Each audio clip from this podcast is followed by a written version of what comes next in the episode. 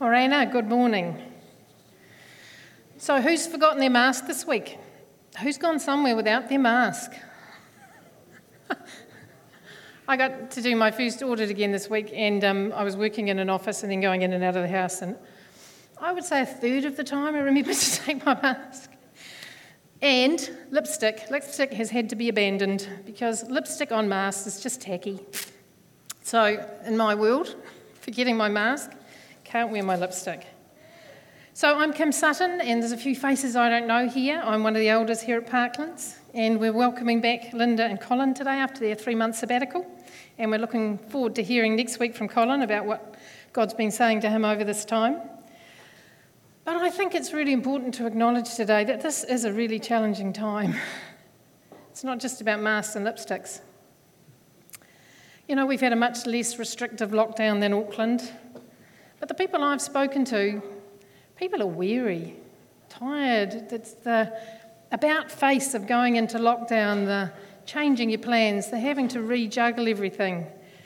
It's just created a tiredness that, that seems general as I chat to people. There's a, a different energy. we we're all accepting now that we're not going to eradicate COVID, we're going to have to learn to live with it.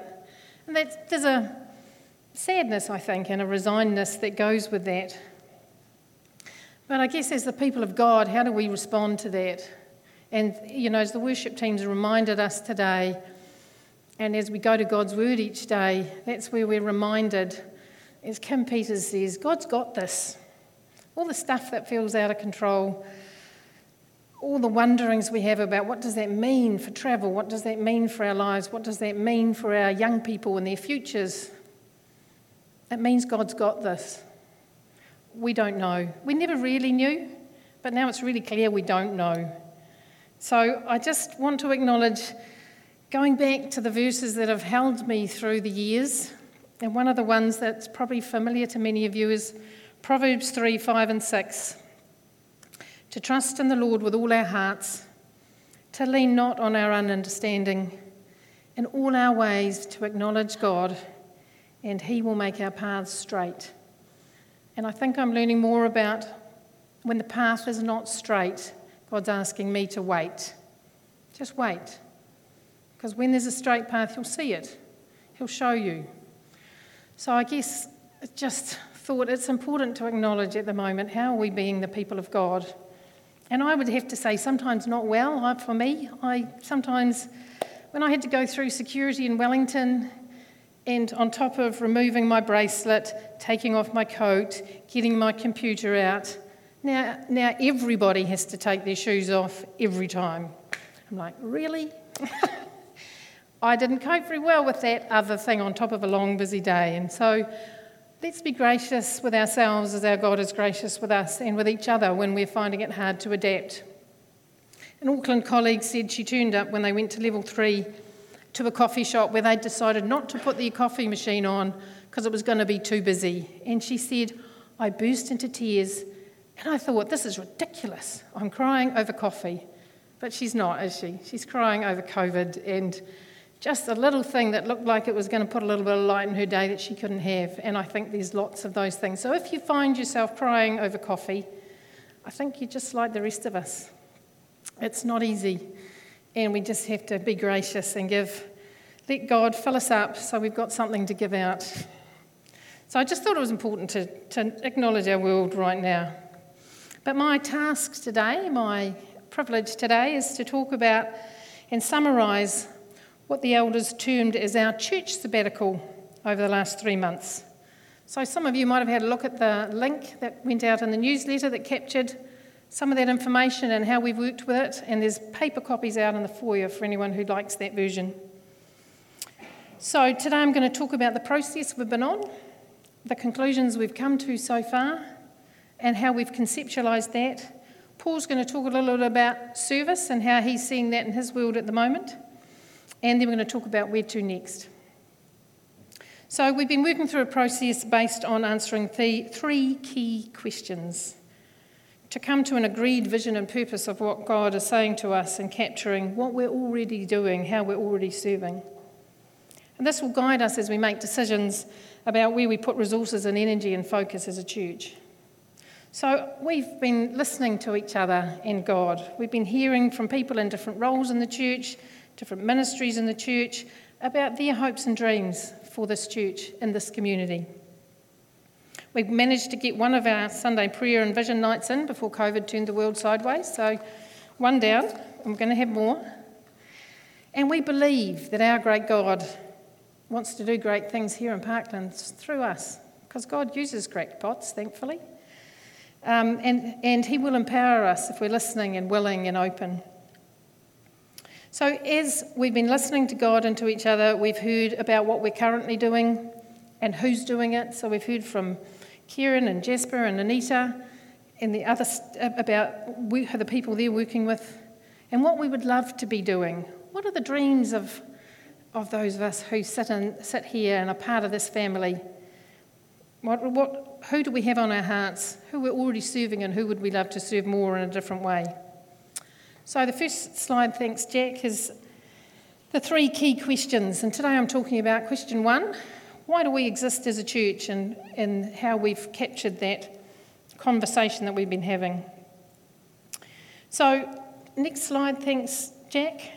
So, David Baines was the first up um, when we were talking, and he reminded us of some really foundational verses that we've talked about a lot over the last three months of Jesus' clear instructions of our purpose in what we call the Great Commission. So let's read that together. I can't see that far. Um, so let's read together Matthew 28 18 to 20.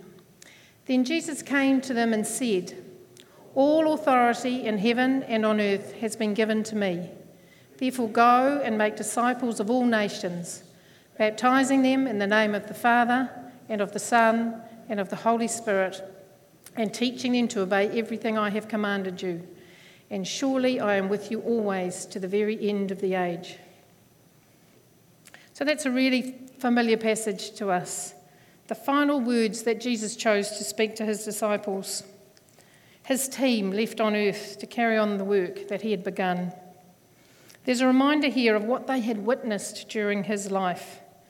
This person that they had seen heal the sick and calm the storm, They'd seen the evidence, and now they'd seen him die and be raised to life. So when Jesus said to them, All authority has been given to me, they knew that. They'd seen that. Then he was saying, As I have taught, guided, and loved you, now you go and do what I've done. I came from heaven to you. Now you go and tell people that I came from heaven for them, to have a relationship with them. I love them and I have a plan for their lives. Remember, I'm I'm with you wherever you go, and all my resources, and whoever you speak to. And then the next slide, thanks, Jack. And that other great, greatest commandment, Matthew 22, 37 to 39, let's read together. So Jesus replied, Love the Lord your God with all your heart, and with all your soul, and with all your mind. This is the first and greatest commandment, and the second is like it. Love your neighbour as yourself. Jesus said, I've loved you. I want a relationship with you. And as you get to know me, you will learn how to love. And then you go, full of my love, to the people I bring into your life. So, prayer and visioning why do we exist? Whoops, wrong page. So, next slide. Thanks, great. So, as we've worked with the information, the feedback, the conversations we've had, we've captured it as a first go like this. We exist to glorify God through service, spiritual formation, discipleship, and the context of family life. We believe this is a way to describe our being, our doing, and our belonging that are all integral parts of our Christian journey. Next slide, thanks, Jack. So Liz is very clever. So Liz managed to find a picture because we felt it was a circle that it all interlinked and that discipleship was in the middle. But we haven't got our nails. She had the nails and a cross in the middle on the one that I've got. Um, So, this is how we've tried to conceptualize that summary of the information and that, kind, that current version of why do we exist. Discipleship's in the centre of the circle, and we believe this is the process that links it all together. So, glorifying God. So, glorifying God is the ultimate, absolute, all pervasive reason for being. Everything we are and everything we do. So, all we do must honour God, being in relationship with Him, discerning His will, using our gifts, talents, and resources for kingdom growth as directed by Him. Next slide, thanks. Yep. And then the next one spiritual formation. So that determines what sort of people are we becoming? What is our being as people of God? So one writer captured it like this he said, Spiritual formation in the tradition of Jesus Christ is the process of transformation of the inmost dimension of the human being, the heart which is the same as the spiritual will. It is being formed, or really transformed, in such a way that its natural expression comes to be the deeds of Christ done in the power of Christ. So, when, as we're being spiritually transformed, we become people who do the deeds of Christ. That becomes our natural way of being. Yeah, and I know most days it doesn't feel like how I'm going, but there are moments when you think, actually, I did that God's way in God's power. I remembered to wait for the Holy Spirit. I remembered to let that uplift me and carry me in that time and place. So we're going to work together for maturity and intentional discipleship. So, service. So, Paul's going to come and talk to us about service. Service is our doing. So, doing what Jesus would do if he were here. So, I just think about some of the, there's so many ways people serve in our community here, but families have needs, so we run a toolbox course. Older, older people can't cut their own toenails, so we do it for them, enabling them to stay in their own homes. David Baines served as the secretary of the Residents Association to work alongside the community. Young people who don't have a place to go have been provided with a place to stay by people within our church. So, Paul, I just invite you now to talk about some things that have crystallised for you in the last wee while.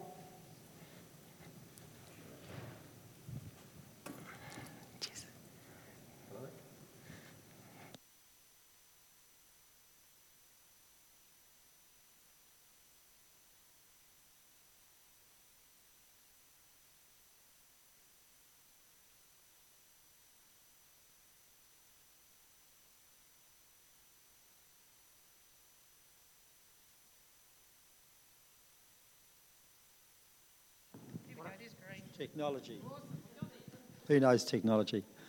Um, I mentioned a little epiphany to um, Kim the other day, a wee while ago, and it's the reason she's asked me to come up. Uh, epiphany is a light bulb moment, if you haven't come across that word. And I, I think God's been gracious because I think it's a God light bulb, light bulb epiphany moment. Um, if you've been listening to me lately, and a lot of people know I talk like crazy, I go on and on and on. And I'm 66, and I've been on, on and on about when do I retire? What am I going to do? And because, um, you know, like you, you work all your life, you think, I've always worked since about 17, never stopped. And think, this is a change of life. But um, God's been gracious to me in the last wee while, just a short time ago, where He sort of showed me that I am where I'm supposed to be. And um, that epiphany really is that at my workplace, I found that God is working in my workplace. And God is, how do I word it? Um, realizing that the powerful God empowers us to each be a people to those around us. And as we cogitate and think and wonder about what we do in our community here, we also all have lives around us in our, in our workplaces, in our schools, in our communities that we shake, shake uh, what do you call it? We mix up with people who don't know the Lord or who don't have a faith walk. And, and I've found it so, such a gracious time for me that I've suddenly realized in a bigger way that my, my workplace is my mission for today. It's part of my mission. Maybe there's other missions. But it's been a fantastic time realizing that.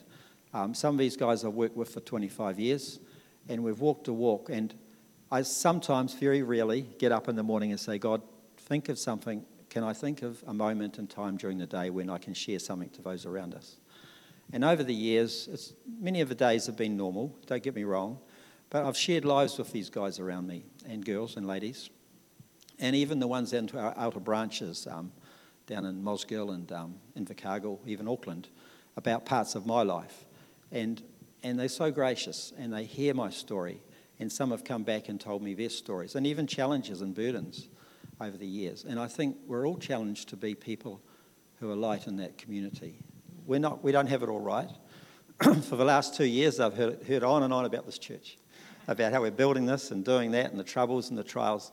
And they've walked with me. They haven't necessarily prayed for me, don't get me wrong, but they've been with me in that sense. And um, we also see in the days ahead, Carolyn and I having a, a, a difficult journey in the days ahead. And they're with us there. And one or two are even prayed for us and, uh, but they are with us. And so I feel blessed that we can be a service, a, a connection to Christ and the community in our failed state. Um, I love that concept where we're, um, what do you call it? Uh, there's earthen vessels. There's, um, what is the bit in front? Oh, sorry, I've forgotten it.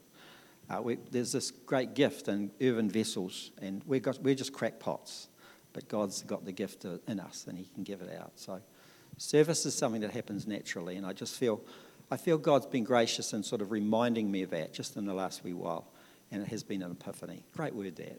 Gee, leave it to it.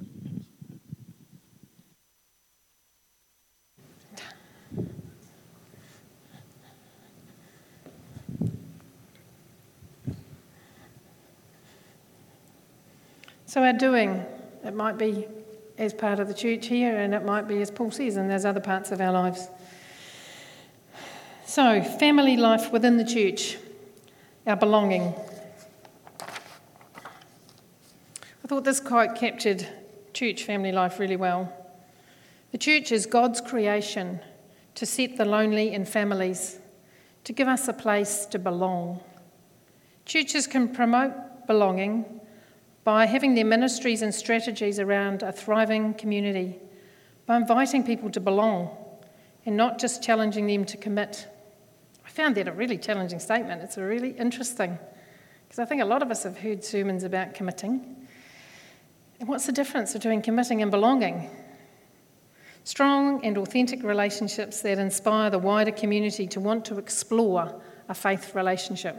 You know, Jesus said, They will know your disciples, my disciples, by the love you have for one another. And I think that's up there with one of the biggest challenges we've got.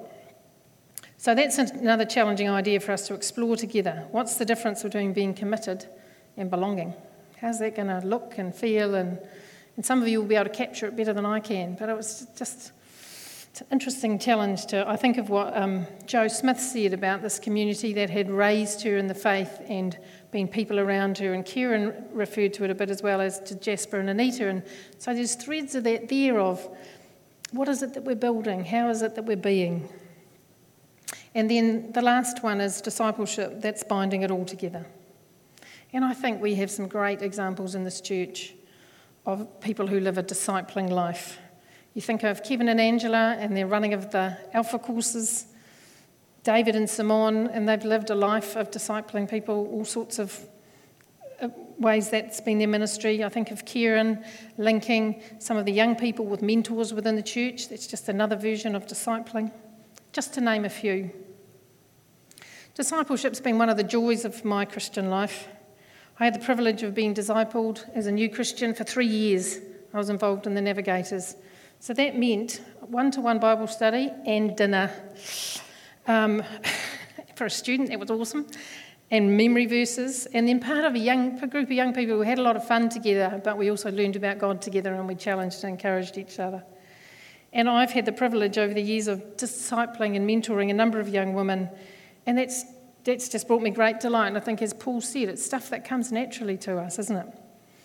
For me, that means building a relationship within which we both grow and challenge each other to grow closer to God. And often the person I've been mentoring or discipling has asked me those questions that have make me sharpen my belief in my faith and help me grow.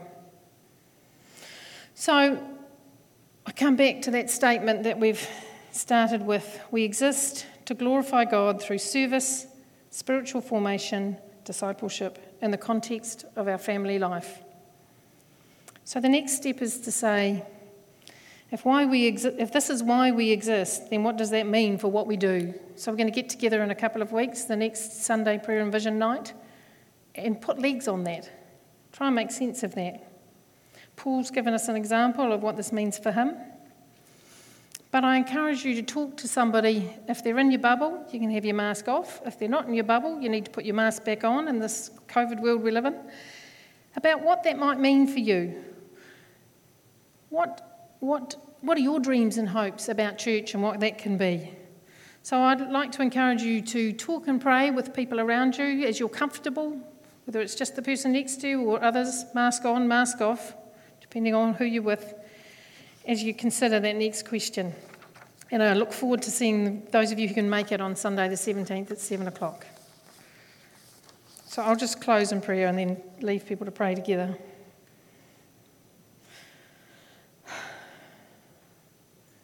Father, we're so grateful in a time where the world is tough to understand often, where things are changing pretty fast, and where things we took for granted a year, two years, three years ago have all changed and been turned on their heads, really. But you are our wonderful God who's the same yesterday, today, and forever. Thank you for the journey that you've taken us on as a church, the conversations we've had, the things we've heard from each other, the things we've heard from you. Thank you for the time that Colin and Linda have had away and that opportunity with some headspace and to, to explore other things around who you are to them and where they want to be in their walk with you. So, Father, as we have discussed why we exist to glorify you, help us now as we take that next step to discuss well, what does that mean? What does that look like in this world where you've placed us? In our workplace, our school, our friendships, our neighbours, our families, those random people that you might come across as you walk around the block with your dog. Wherever you've placed us, Father, the people we sit next to on an aeroplane. Help us to be crackpots who are open and willing to hear you speak and then to hear what you to speak what you say to those around us as they need to hear it. So as we go out into another week, wondering about COVID numbers, but Lord, COVID numbers don't rule our world. You are Lord God Almighty and you rule this world. And so we go forth in your name, in your strength, with your love. In Jesus' mighty name, amen.